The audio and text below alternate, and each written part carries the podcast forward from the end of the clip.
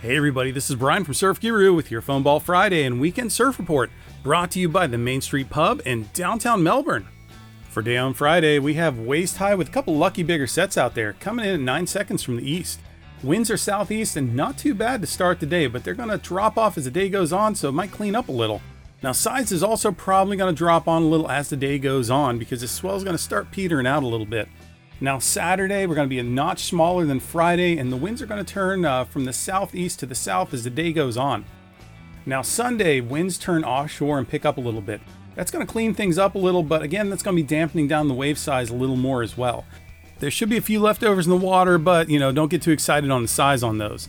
Now, looking ahead, the surf is going to be on the smaller side for the start of the week, and we have the potential for a brief north wind swell on Thursday, but that's going to be about it for next week. So, quick update if you're taking the Groms to the Gnarly Charlie Winter Series number three, Gnarly Charlie has changed the location. Uh, it is back to Fort Pierce Pepper Park. The waves just weren't looking too good at the other location, so this should be a little better for them.